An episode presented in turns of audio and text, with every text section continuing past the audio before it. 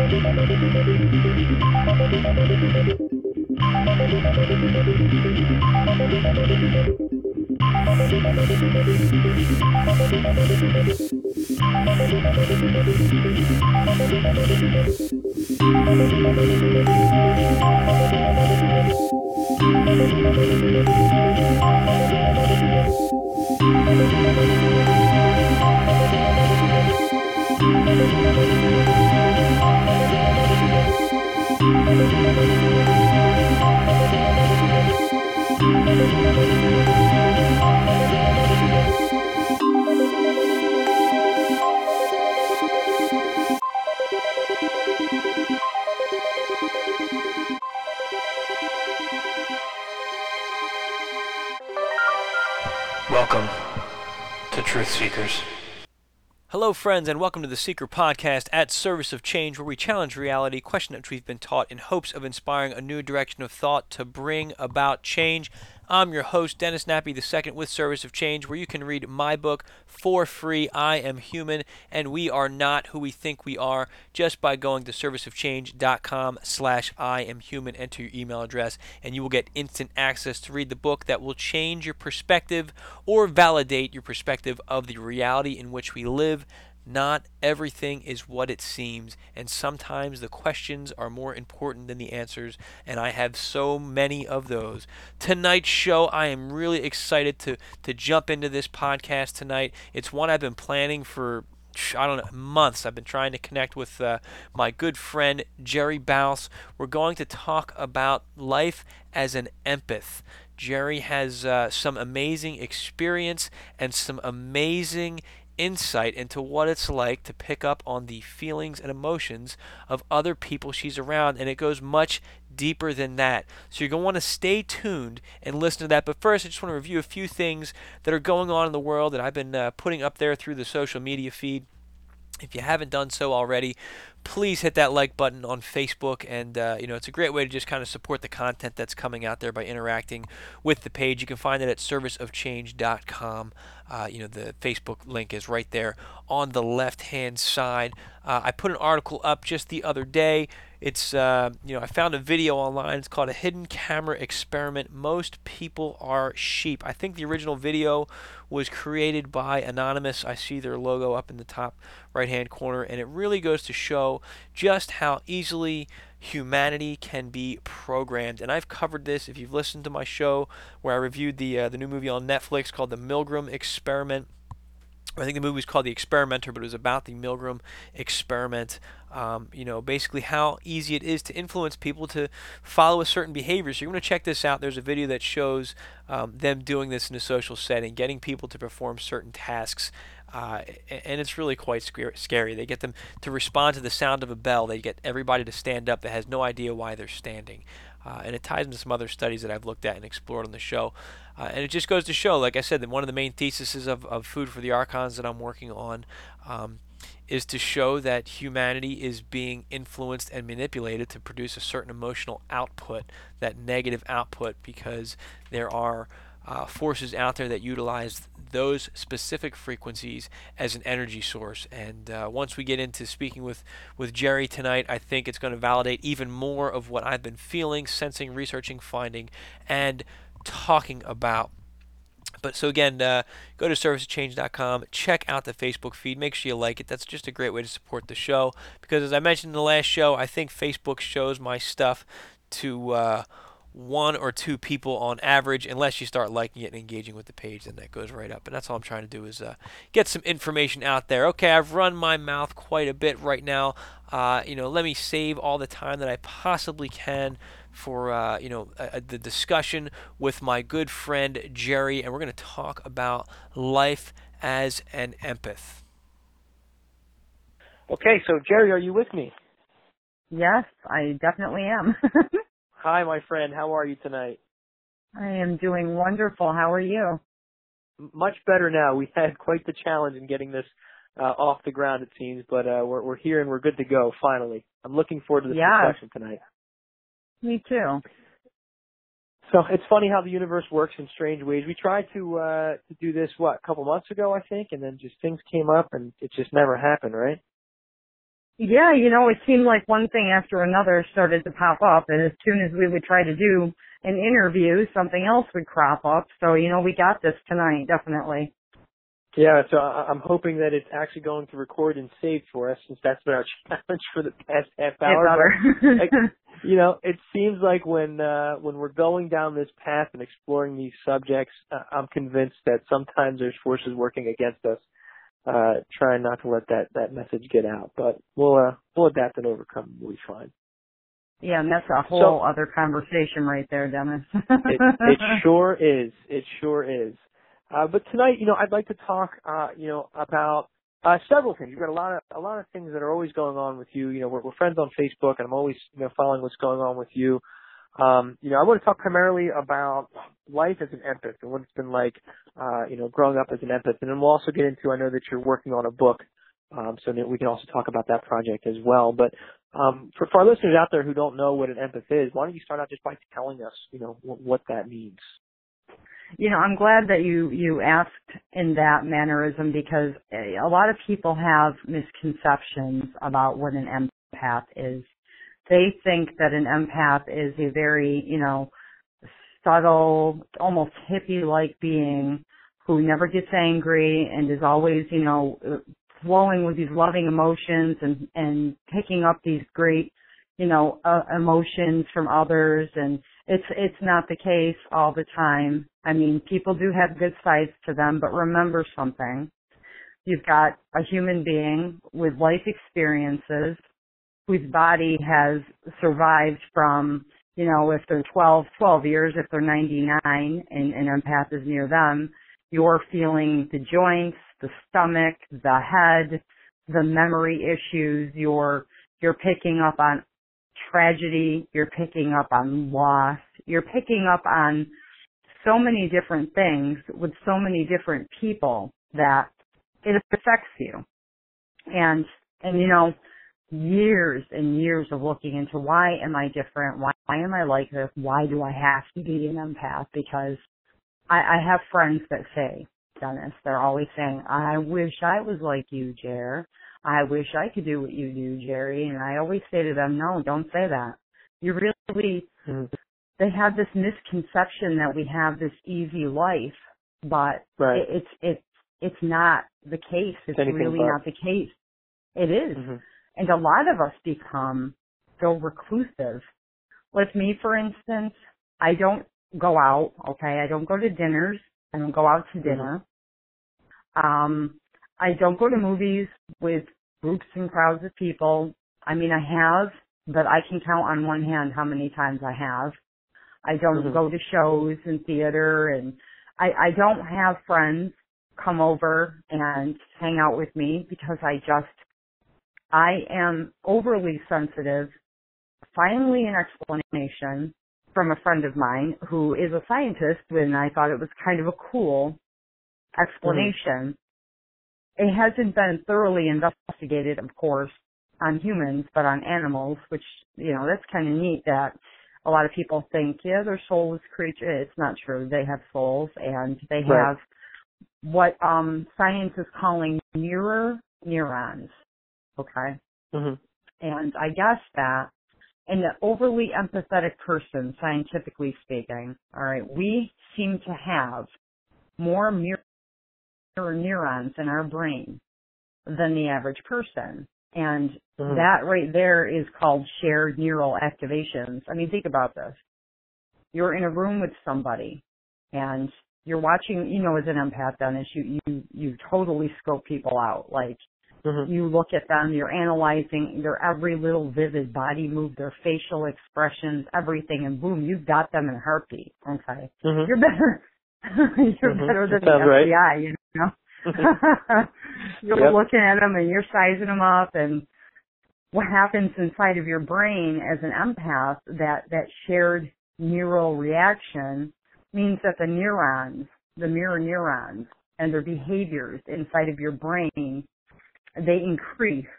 So you already have too many, now they're increasing. And, and, and this, this is the basis of human emotion. I mean, mirror neurons are why humans, supposedly why humans have emotions, okay? Mm-hmm. Scientifically speaking. But we're we're getting this from them. And let me be clear though, okay? This isn't just the scientific. I mean, that's the scientific side of it. But you and I both know that there's also a spiritual side and there's a Mhm. physical side, you know, and we're Mhm. more than just physical beings. Right. So you take the fact that, you know, physically we have more mirror neurons than most people do and amplify that by our spiritual being, our light, so to speak, our energy that's arcing a little bit higher than normal people because normal people who have a normal amount of of the neural of, of the mirror the mirror neurons in their brain they're not peaking so to speak. It's almost like Mhm. there's a wheel turning inside of us and it's spinning three times faster than other people and we're giving off this energy. So the energy that we're giving off we can take back in. Less more you know we we can take that back in. And and when we're sizing a person up we're looking at this person all of a sudden it starts. We start feeling something something strange mm-hmm. okay? It could be you know in their childhood their father might have you know had a drinking issue and he was abusive and we're not just we're not just feeling we're well we're not just knowing this we're feeling it now. Now we're getting the oh god i want to cry and i'm angry and we're picking up this emotion and the problem with picking up this emotion this energy is a lot of us don't know how to get rid of it Mhm. and it's scary to think about that for a minute. I mean, say you, you know, you're a 20 year old empath, that's hard. Say you make it to 46. Oh my Right. gosh, you know, I, how much have you picked up? How much have you let go of? How do you deal with this? You know, how do you stay sane? How do you know your emotions Yeah. from other people? and that's that's an important point right there because you do reach a point and, and I'm not as sensitive as you are but you know there's times where I'm really picking stuff up and when it I want to say when it was at its most difficult for me was when my daughter was a few months old she had colic and reflux and she was just angry and in pain all the time and I just I took that my heart actually hurt. My chest would I'd get palpitations. She would look at me and I'd feel it in my chest, just this pain. And then I'd get enraged with anger because she was so angry. And, and I felt like I was losing my mind. I, I couldn't control the amount of energy that this little girl was throwing at me, you know, for, for months. It was, it was so difficult. And that's when I started to realize what's my feelings, what's her feelings. And once I started to explore that, I was able to better separate myself. But that, you're right, that's a tough challenge. And you know what's what's worse about that is okay, you have you you're having that experience, okay, and you're picking Mhm. up that energy and you're having that empathic, you know, that a- empathic swap of energy. And here's what's worse: your experiences, because these are called mirror neurons, okay, Mhm. your experiences with anger are now reignited. So you're Yep. feeling anger from them. Now it's reigniting your experience with anger. And now an empath, okay, who's angry is a scary, scary thing. We, Mhm. we mirror psychopaths when we're angry. We really do. Mhm. When we You're get, when we're right. happy, when we're happy, we're the happiest people on the planet. When we're angry, we are downright scary. Yeah. Yep. You, you, you just described me to the T when I was going through that that stage. Absolutely. I scared myself. I I, I was I absolutely scared myself because you know, I felt like I was losing my mind. You know, it was uh it was a tough tough phase, but but I I made it through. Fortunately. Yeah, yeah, you You know? did. But but you have to, you know, and and my advice for people out there who are empathic and they're going through situations like that is, and I know it's hard to do, but you have to take yourself out of the situation for a little while, for a few moments, and you Mhm. have to go for a walk, and you have to do what I call burn it up. You have to burn up the energy somehow. You have to walk, you have to do aerobics, weightlift, uh, run for 10 miles, paint, draw, take a bath, whatever it is that takes your energy And when I say energy, I'm not just talking, you know, it confuses people when we say energy. Mm-hmm. You're giving off a vibration, okay, a Right. sound. Each of us has a very specific personal sound, and that's our vibration. Um, Mhm. and every everything in creation has a sound. This is their energy, okay? Right. And when you're taking on, like when you're in a room with someone who's very ill and you're picking up their sound, so to speak, that sound can actually alter your DNA, which is a scary Mhm. concept. Now, very. you have to get yourself in a place where you're burning that up. Whatever it takes, whatever makes you happy, get your mind off it, no matter what that is, whatever somebody's thing is.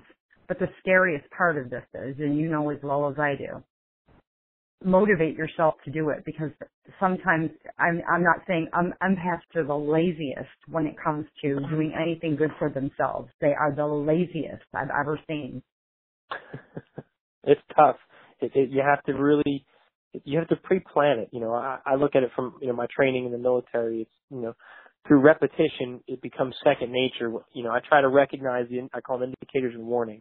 Oh, I feel this tension building. I need to disengage beforehand. And when I start when I start hitting certain triggers, that's when I start now automatically just doing certain things because I know the consequences and I, and I don't want to face those consequences.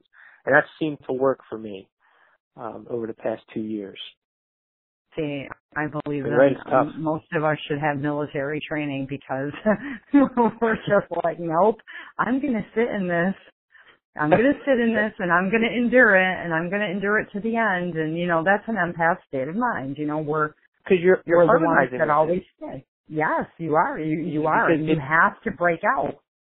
Yep, and that's hard because you know when when you're depressed, you want to feel depressed, you want to feel sad, you want to wallow in it, and it's tough. Uh, and you brought up a good point about, about the sound and the frequencies. Uh, I mean, I've been doing a lot of research into that, and lately I've really been drawn to just the power of sound. Sound has the ability to heal, it has the ability to influence mood and, and so many different things, even the sounds that we're not consciously hearing and aware of. So um, you're, you're absolutely right on that. And, and once you're harmonizing with a particular frequency, it's tough to consciously say, hey, I want to change this frequency right now and move into something else. So uh, you got to have that plan is, is always my advice. But Geri, I want to move, uh, you know, in, in a slightly different direction, and I'd just like to hear a little bit about, um, you know, kind of your experiences living with this, and, and you know, when you when did you first realize that you had this ability? What was that like? I don't think it was a realization of an ability. Um, a lot of people say, yeah, I became aware that I was an empath. I was, you know, 12 or 25 or 40 or whatever. I don't think it was a realization of an ability. I think, you know, growing up like that and always being like that, you're not aware that, and you know, the word empath wasn't so popular way back when. you know what I mean? right, it's lot more popular now. you Yeah. just think, you know, like a lot of people still do who are empathic. They still, I'm just a very sensitive person. And it's really Mhm. weird because when I'm near people, I, when they're sick, I start feeling sick, they say to me, and I laugh and I say, yeah, that's, that's odd. That's, that's pretty much what we do. And, Right. you know, I, I wasn't, it's not like one day I woke up and I, and I said, oh, I'm an empath. It's, it's been this way my whole life. And after a while, you start to question your sanity. Mhm. And you do it to such a degree that you seek out psychological evaluation, you go to medical doctors, you tell these people what's wrong with you. So, you know, they did some testing on me and they're like, you have synesthesia. You know, you can taste the colors and the sound. Yeah. And What- everything gets off it. It's synesthesia. It's a brain Okay. condition. My brain's wired a little different than most people. So they think that that part of me is because I have synesthesia.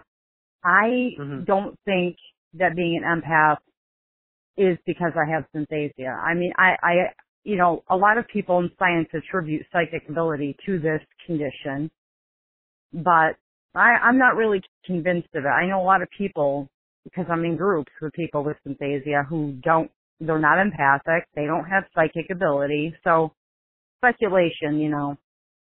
it's really it, to Mhm. me it just complicates the condition Yeah. and i call it a Yeah. condition because it feels like a condition Right. Right. Wow. Now you, you said you can taste. I mean, I know Kanye. Um, you know, he recently said that he can see sound, and I thought that was pretty fascinating. You know, because I mean, he's always you know a controversial guy, but they were giving him a hard time when he was on. I want to say Oprah or somebody. He went off on a rant talking about endorsing sneakers at Payless or something. I forget what he was talking about. And everybody starts laughing at the guy. And for the first time I actually that he's ever opened his mouth, I actually respected what he was saying and I felt like this is a guy who's struggling with some of the things we're talking about and nobody understands him. Because what he said was, he says, I can see sound. I understand X, Y, Z. And everybody was laughing at him. And I'm going, no, th- this is the one thing you shouldn't be laughing at because he's actually, he's losing it here because he can't cope with all this sensory input that he's getting, and that's why he's trying to put things out there. You know, that was my. He really does sound like a synesthesia. He sounds like a synesthesia patient because that's exactly how we function. That's you. Mm-hmm. You know, when it comes to seeing, and let's say let's say sound. Okay, sound is a vibration. Mm-hmm. Vibration gives off color. Everyone out there has an aura. I don't care Mhm. what you know the so-called normal people say about no, you know, these hippies and these new agers and, you know, they're crazy. They talk about aura and whatever. Everybody I've ever seen my whole life has had an aura. And I told Mhm. my doctor when I finally broke down and, you know, my first EEG, I was 13, I freaked out. Of course it was abnormal, but I was freak- freaking out. So I was telling Mhm. them about it and th- they said that this sounds like a brain condition. We're a little familiar with it, but back then it was 1983. So I Right. didn't know a lot about things like they do now, but yeah, it, it's a Right. real condition, and we really do see we see sound, we taste color. Um, Mhm. there, and there's so- there's variations to it. Not everyone has it the same, and I want to make a point right now about empaths because everyone thinks we're textbook identical, and we're not. Right. We're very very different from each other. Mhm. Mhm. You're right there. And because I, I see, I, I pick up on people's emotions a lot. You know, regardless of where they are, the second they answer the phone, they don't have to say anything. I just, I, I feel the intent of the conversation. Um, you know, and, and I do see auras not constantly. I usually see them, I guess, when I need to. I've looked at people and said, "You're sick. You need to get checked out," and I've been able to tell them the area they need to get checked out. It's been completely spontaneous. Um, but I don't really know what the colors mean. I, I've tried and tried. I've read books, and they just what it says in the books doesn't match what more or less my intuition tells me. You know, so uh, and, and it's not often enough where I'm constantly able to practice it. But I, I when I do call it out, people are like, "Yeah, you're absolutely right. That's what you're right. That's what you're saying. How do you know that?" Well, I, I just started telling It- people now. I see auras. It's it's funny though. You're seeing sounds. That's what you're seeing, and you know why you're Right, not seeing it all the time is because you are, you do function on a higher level, but you Mhm. have discipline and control. And let's say you put up a little bit of a wall because you know you'll get to a certain point where you can get on your tiptoes and look over it, but then you can go back down again. I respect that because I don't have, see, I'm the kind of empath that doesn't have that ability. I can't, I can't block. I can't do it. And I've tried everything. I've been to everyone. I've read Right. everything there is to read about blocking, grounding yourself. You gotta ground yourself, Geri. Listen, I've done every practice under the sun and nothing stops this. Nothing. Mhm. I mean, there's nothing that works for me and I'll I'll tell you something. Shopping in a grocery store for me is a nightmare. I do not go Yeah. uh, when I go in. I'm fine. I'm okay, and it takes about you can count to about 15, and it starts. Mhm. The colors are peaking. I'm every sense of my body is like I'm I'm eating a meal, smelling perfume, and I'm tasting music, and everybody's giving off everything, and then the emotions start, and then the anger comes, and I'm like, Mhm. okay, mom, get what you got to get. I'm get. I need to get out. I got to go in the car. Here's my money. Please pay for my stuff, and I'll load it in the car. But I can't be in here anymore. I I turn into, I don't know. I just I can't handle it. I just can't. you know, I'm, I'm wondering. I just saw an invention on one of the random Facebook ads, um, and it's designed to reduce background noise. Like if you have thin walls in your home and you can always hear your neighbors chattering, it's a small device about the size of a cell phone. And what it does is it puts out counter frequencies. So the sound waves are basically blocking the other sound waves. You understand how, you know, waveforms work. And I'm wondering if, you know, we can identify the specific frequencies that impact you the most and then create a device that has a counter frequency if we start thinking, I mean, who what Tesla said, think of everything in terms of frequency and vibration. You can just find the opposite wavelength. It's funny because Tesla had you synesthesia, you know. I believe it. He, he, that makes, yeah, he had synesthesia. Yeah. He was diagnosed way back when mm-hmm. as, you know, he was, he was seeing the auras and tasting, you know, the colors mm-hmm. and he, was very sensitive Tesla was. Mm-hmm. And I guess Billy Joel also, of all people, you know, you would never know by looking at him, but he's yeah. He's also a synesthesia patient. Makes it makes sense, you know, and cause I know people that hear, um, they call it the hum, and it's that just that constant droning sound that makes them ill. Um, they don't know where it comes from, and uh, some people have had success with that counter frequency. So maybe I think that's genius, find, actually. I, I'm definitely not a genius there, but it's uh, you know if it can help you, then that that would be wonderful. The question is, what frequency would you have to put it to right. to counteract that? You know, but it's and here's the problem: there's so many there's so many different frequencies around us, and and right. they're stirring different parts of our brain, and those mirror neurons are going insane. That it's probably more than one. It's probably you know, a, a, it's a symphony of frequencies frequency going on. I, I, I got anything even, on that. I wonder if you can even listen to like a binaural beat. Put in headphones like a binaural beat to change the you know the, the alpha waves or the beta theta whatever in your brain to change you know your own internal frequency to bring you down instead of blocking everything. Maybe we can change yours. I just watched a movie on uh, on Netflix called Frequencies maybe that's where this is coming from. And it touched on some of this stuff, not the level what we're talking about right now, but I, I guess that's where it got me going in that direction. So maybe there's that something that you can listen to that would bring you down. You know, might be worth experimenting with. There's um definitely the binaural beats. They help at night. Mm-hmm. When you've gone through, you know, the the phases of energy and stuff, the the binaural beats, you put your headphones on and listen to that, and that seems to calm a lot of people don't. Even though the last one I listened to kind of made my heart skip, I was having palpitations.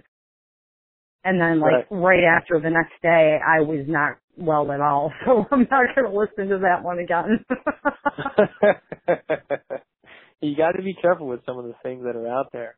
Um, I, you know, I'm a huge advocate of the Monroe Institute because you know I think they're the ones that developed that technology, the HemiSync technology, um, and they've done some wonderful things uh, and they have some some really awesome programs. I hope someday to make it through some of their training sessions once the funds get a little bit better. You know. Well, you know what I did notice also? I, I noticed that wearing copper, and for some reason, and it's the strangest thing, that wearing copper seems to help a little bit, mm-hmm. enough to the point where it's bearable.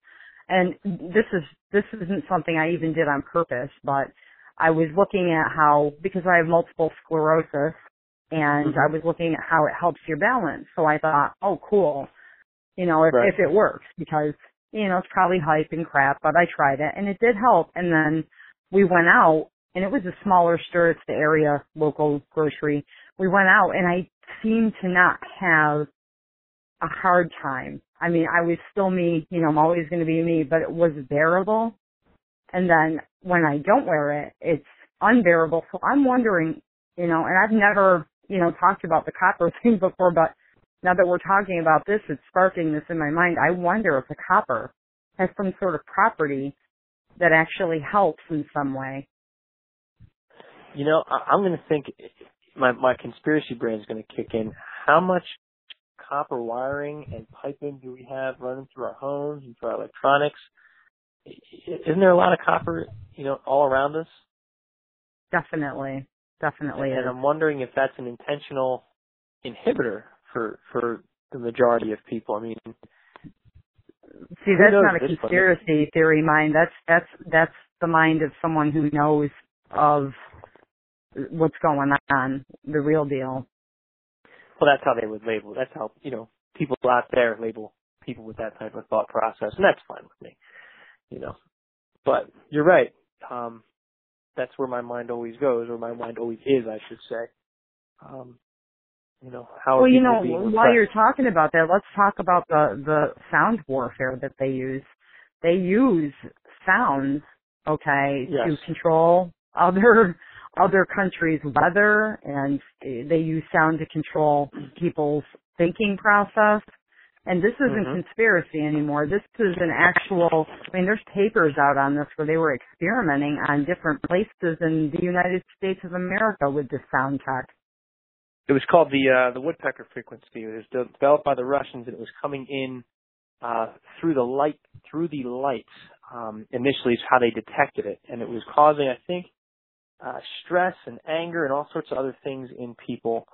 Um, you know, over a long period of time, and then David Icke talks about this. He does a whole bit on it, and he said now they're developing like these sm- anything smart technologies to be worried about, but these new smart lights and these new lights with the mercury in them are designed to uh, magnify this signal that's coming through that's influencing with people's electromagnetic output. And the research I'm doing for my book, it's all about the electromagnetic signals and how it, they're being manipulated to influence human behavior, which is very scary.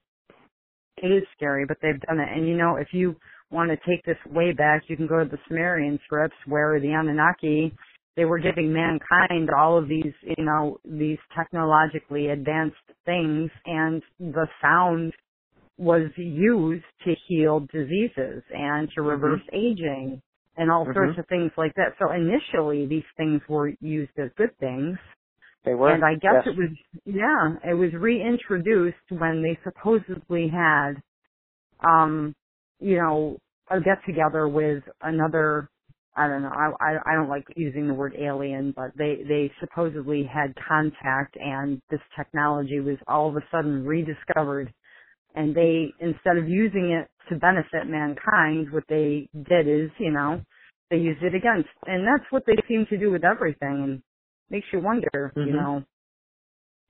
Well, and that sounds makes you wonder, and that ties into you know my project, and that seems more like you know, an archontic spin on things, taking what's already given and perverting it, doing the inverse, doing the opposite, um, you know, using it against us. So that, that, you know, that definitely fits, um, the profile. But we've got about 10 minutes left, Geri. I want to, I want to jump in. I know you have a, a writing project that you're, you're working on. Do you want to talk about that a little bit or?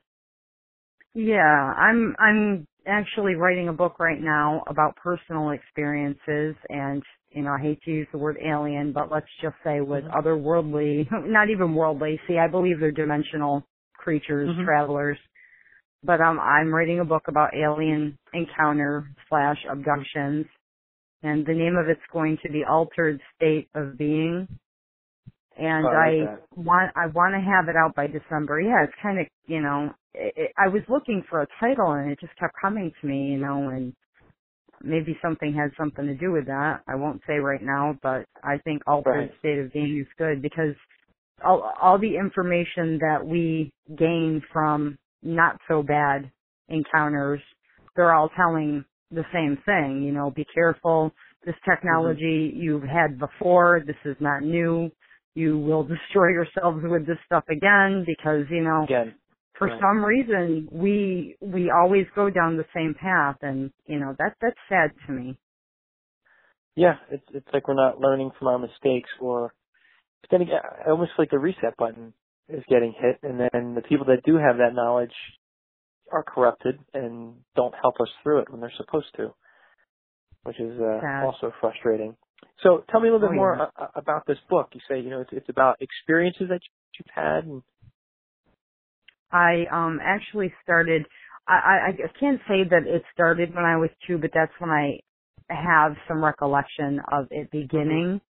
And it probably right. began before that and it went on for a very long time in a positive sort of mannerism. And then it turned negative at a certain age, you know, in your teen years.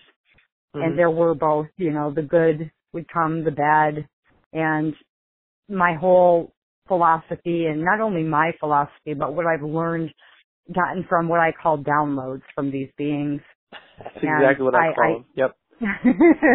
I integrate that into the book and I, uh, let me make this perfectly clear. I'm not smart enough in this body to know the things that I know. And if not for them, I would probably be just another sheep out there. And I, I'm very, very thankful for the things that I know. Do I know why I know them yet? No. I still Mhm. haven't figured out why, you know, we are the way we are and other people, for some reason, you know, they're, they're just not there. I, I haven't Right. figured that out either. And I, you know, I don't have all the answers. I have a lot of questions, but I'm putting it in a book.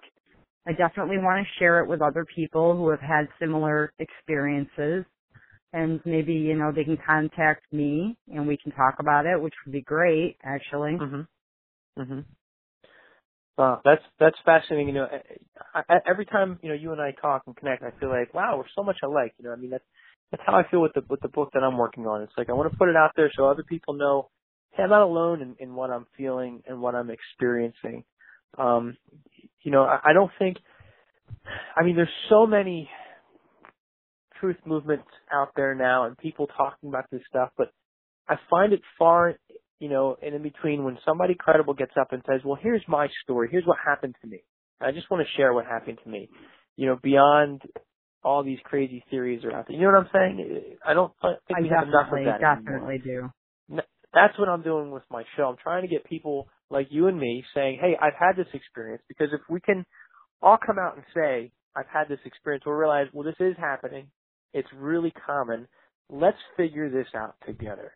I think that's how we can move forward and really finally understand this, and maybe not destroy ourselves again if we can understand this that process. that would be you know and and and I think that that we have retained some of our knowledge from ago mm-hmm. From Mm-hmm. Yeah. ancient of old and we carry that with us and maybe we are the ones that have to step up and say you know I, I'm certainly not doing this for money because you know as well as I do we spend more doing what we do than we'll ever make it costs us more to to put out our information than we will ever get back. It's definitely Mhm. not not about the money. It's not about popularity because I mean, not for nothing, people. Most people think we're nuts. Okay, delusional, or you know, they're like, "Wow, these people are crazy. You got to hear this stuff," you know. so uh huh. it's not for that either. Geri, you are Certainly absolutely not right. for TV, Dennis, because you know me. I don't. I don't even like having. I mean, I get my picture taken. I'll put it out once in a while, and it kills me to do it. And I'm like, yeah, please get your camera off my face. So it's not that bad either. Uh, I used to hate getting my picture taken. I really did. I was always, you know, I, I really shied away from the camera, and then I, I made a choice. I said, all right, I'm going to do this. I'm going to go public with all my stuff. I'm just going to put it all out there. So I'm, I'm kind of used to it now, but it, it is definitely tough. Definitely tough to, you know, get up that courage to do it. But, you know, I, I think what you're doing, Geri, uh, you know, I know that, like I said, we, I was on your show uh, over a year ago when I launched my last book, and then we stayed in touch, you know, through the Facebook uh, group and stuff, and, and that's been such a tremendous help to me, just in grounding me, knowing number one, I'm not alone. Number two, I'm not crazy, you know, No, and, and just not. hearing uh, other It people with these experiences. yeah, it, it would be. I used to try to convince myself and others that I was crazy. I, you know, when I was younger, I stopped paying attention to it because I was, let's say, 16. I started doing tarot readings, and I was getting very accurate readings. I was just reading my friends, but not only that, the, feelings I was getting about some of my friends, I realized you're not the person I thought you were, and now I can't look at you the same, and I hated it. Like, I'd rather just be ignorant and believe you to be this happy, great person that I always thought you were, instead of kind of seeing your true colors. So I ignored it for a long time, and then uh once I opened up in my 20s, I realized I've been walking through life blind, and I just, you know, I couldn't turn it off anymore. yeah, that's that's that's the realization that a lot of people tell me they come into, and I have a page called Empaths Unite, and it, I just Mhm. share all sorts of you know whatever. It's it's you know just little you know upper you know picker uppers for people who are having a bad day, the empaths, and I have video on there to help people understand themselves, and you know I do things like that so other people know that they're not crazy, okay? Right. And we need each other. We really, Mhm. you know, we really do because they do, you know, the consensus of the normal people, um, you know, you're Democrat, you're Republican, oh, you're an empath. Ay, ay, ay, you know. Can you Yeah, get away yep. from my table now? exactly. Yeah, it's it's tough to find uh, you know, a place where we fit, but I, I feel that you know, I found a place to fit in, you know, through the network that you've created, Geri, and I think that's what, like I said, it's it's just a wonderful thing, um, and that's why I really wanted to have you on the show to just so people can hear your voice and, and hear what you know what your experiences are, and, and because it is grounding to hear hey, this is something real. There is science behind it. We've only scratched the surface in some of the things you've spoken about. In in a lot of my previous podcasts, I've pulled out research from from HeartMath that's really that everything just clicks and falls into place. And what you talked about tonight was another big piece of that puzzle too. Um, you know, so there is information out there. There is science out there now. The question is, are you know those of you that are being skeptical, are you willing to look at that, take a hard look at that science uh, and that data out there? And once they stop being distracted by the world around them, you know, that fake little construct, the matrix that they're living in, once Mhm. they realize that they're being controlled and used to mine gold for their leaders, they might, they might look at Yeah. us a little differently. but it, it might be too late. You know, you see cognitive dissonance come into play a lot, and, and I refer to the Matrix movie a lot because they really break it down. Once you understand that movie, they do a great job of explaining things. And he says, you know, we usually don't free a mind beyond a certain age because it has trouble letting go, and, and that's the truth. I mean, I remember even after I've been through this journey and, and understood, hey, the world's not the way I thought that it was. I'm not going to use the term awake because I, I hate that expression, but when I when I realized, hey, things are different I was traumatized. I went through a major Oh, depression. I know. And then several times since then when you're like, wow, it's even worse than I thought, or oh, look at that. Oh, wow, that's not what I thought. Again, you go through a depression because you, you, your world falls apart, your paradigm shifts, but it's essential to go through that growth, to fight through that depression, and, be aware of the tra- traps that are laid for a lot of people that get stuck in that transition, which is tough too. But that's a whole other that's a whole other discussion. Oh yeah. Well, this this turns into every aspect of of everything. I mean, you know, we're the ones that see beyond the veil, and I think they they don't like that. You know, they don't like Mhm. us because of it, and that's why our little flukes happen from time to time. They're like, oh, we can't let these people talk. I mean, you know, most of them will think they're crazy, but we'll lose a couple to them, and a couple turns into right. a couple more, and a couple more. You know. Well, and then that's that frequency and that vibration that that starts to resonate and grow stronger. You know, um, and, and I think discussions of this nature have the power to to resonate and to make that difference because even if somebody just listens to this and then really kind of doesn't do much with it, they're going to have that openness to it now, saying, "Oh, well, that's a possibility." When they see another situation and start to make that connection, it could be ten years from now. You know, my hope is that it sticks with them until they that one moment when it, everything falls into place. And that's where the change happens. And that's, I think, that's the true revolution. I say all the time, it's not violence. It's not going out and getting angry and going with the crowd. That's what it wants you to do. That's why all this, you know, that's why all that's on TV because they want you to fall for that trap to get mad get angry. That's not where we need to be. We need to look within and understand ourselves and figure out how to use that internal energy to change, you know, what's in front of us. let's not even get into the TV side of things, okay? Because, you know, I, I'll turn the TV on and I'll see the most absurd to me as an empath, as a sensitive. Mm-hmm. I, I turn the TV on. And the first thing I hear is, you know, a couple of weeks ago, Black Lives Matter, Black Lives Matter, and I'm like, why are they using the word black? Number one, these people aren't black. They just have a darker skin tone and they're people and what the hell is this? they're programming people to be different by telling them that they're not respected because you know and i'm like oh my god people aren't going to actually like fall for this crap right and they are uh, they are you've got stars like beyonce people. raving about it it is it's a division you are people people Mhm. oh Mhm. it drives me You know- crazy it does And, and we've got about five minutes left, Geri. But my my, my favorite line reminds me. I, I always quote from from the Hunger Games. Remember who the real enemy is. You know, we're sitting here fighting amongst ourselves, but there's someone above us that's just, it's like the kid that spreads rumors in school. That's exactly what's going on. Well, he said this about you. He said this about you. Oh, let's fight each other instead of going after the ones spreading the rumors. You know, and then, and then we let the city burn, and it's a shame. It it's is really a shame. terrible. But there's a negative as- as influence we're, uh, behind things. and it, and it spreads like a virus. And, and, and as we're as we're drawing uh, close to the end of close to the end of our show here, um, are there any final thoughts you have? Any final messages or websites you want to plug? Anything you'd like to say as, we come to a close? Um, I don't I don't have a website. I don't do readings. Um, I used to. I stopped doing that. It affected my health.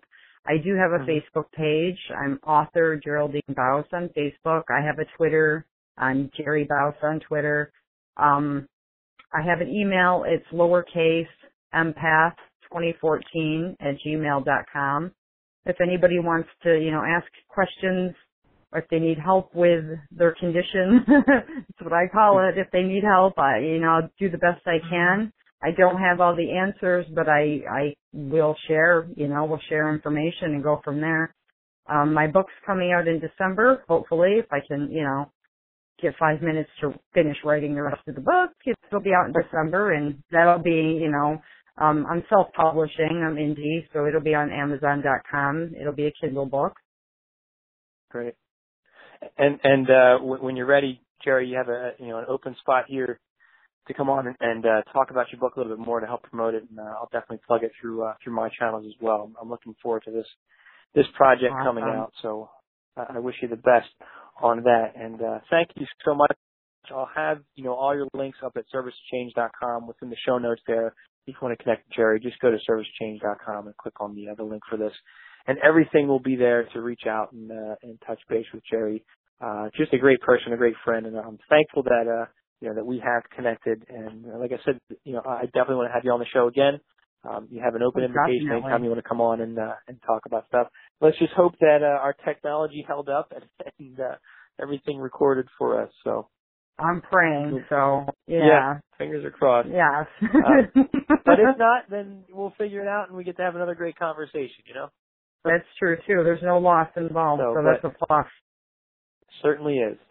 Well, Geri, thank you so much for uh, for being my guest tonight. I, I really appreciate it. I will uh, message you shortly and let you know if if everything went smoothly or if if we're gonna have to Awesome. reschedule. But I have my you so much, fingers my and my toes crossed. yes, as do I. Thank you, Well, Dennis, Geri- for having me on, and God bless. And I, I- you know, you guys Thank are you. due for a baby girl, and hoping you the best and smooth pregnancy, and give her anything she wants to eat. That's the rule. you got it. I'll let her know. Okay. All right. All right, you have a good evening. you too. All righty. Bye bye. Bye bye. One of the things I love most about doing this show and, and running Service of Change are the people that I get to connect with. And Geri is, is one of those people who uh, I'm so thankful that I've been able to make a connection with. Just, um, you know, and this conversation tonight really just uh, resonated with me. And it- again, it was one of those moments where, like, okay, I'm not crazy. I'm not making this stuff in, up in my head because somebody else is experiencing it.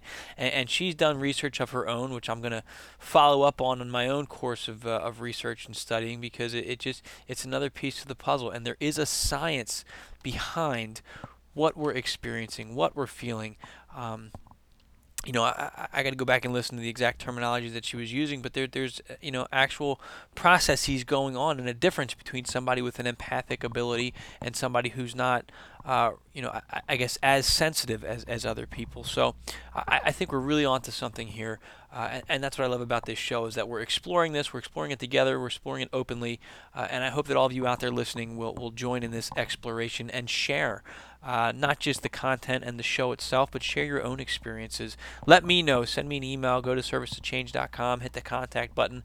Let me know what you think. Let me know if you what you have experienced, uh, and if you'd like to talk about it on the air. I'm looking for people just willing to share their thoughts and their feelings and things that they've encountered and experienced to make these conversations more common. Because the more comfortable we are having these talks, the more um, you know we'll be able to explore them and, and find answers and work with these uh, these events that are happening in our lives, and in some cases prevent them. Uh, because they can become a hindrance or enhance them because they can uh, also benefit us as well. So, uh, you know, and again, this ties in. If you want to go back, look at the show notes at Service of Change. I'm definitely going to link up the social coherence show uh, because that is very relevant to what Geri was talking about. She was talking about uh, processes with the brain and things of that nature that have been measured. Um, you know, my social coherence show pulled the research out of HeartMath that talked about the electromagnetic field that's generated from the heart that uh, you know is able to transmit and receive emotional data, and they've actually been found a way to measure empathy. So there's some great studies in there. That's uh, part of the content of my book, Food for the Archons. So make sure you uh, you check out that show. Make sure you sign up for the Seeker newsletter at serviceofchange.com, where you will get to read I Am Human completely free of charge. The newsletter is free, comes out every week, has updates on the show, uh, you know, and other great content that's exclusive to subscribers. All of it's completely free. Just trying to start a, a dialogue here on these subjects because I think it's important. It's a new direction to go into, uh, and it's better than all the violence and the conflict that's being spread out there. In again, in my humble but loud opinion. So uh, that's all the time that I have. I'd like to thank you all for taking the time to listen to the show. Geri, thank you so much. I really enjoyed our discussion this evening. I'm Dennis Nappy, the second with Service of Change. This has been the Seeker podcast, where small changes among the masses can have a massive impact around the world. I encourage you to be that change, never stop questioning, and keep an open mind.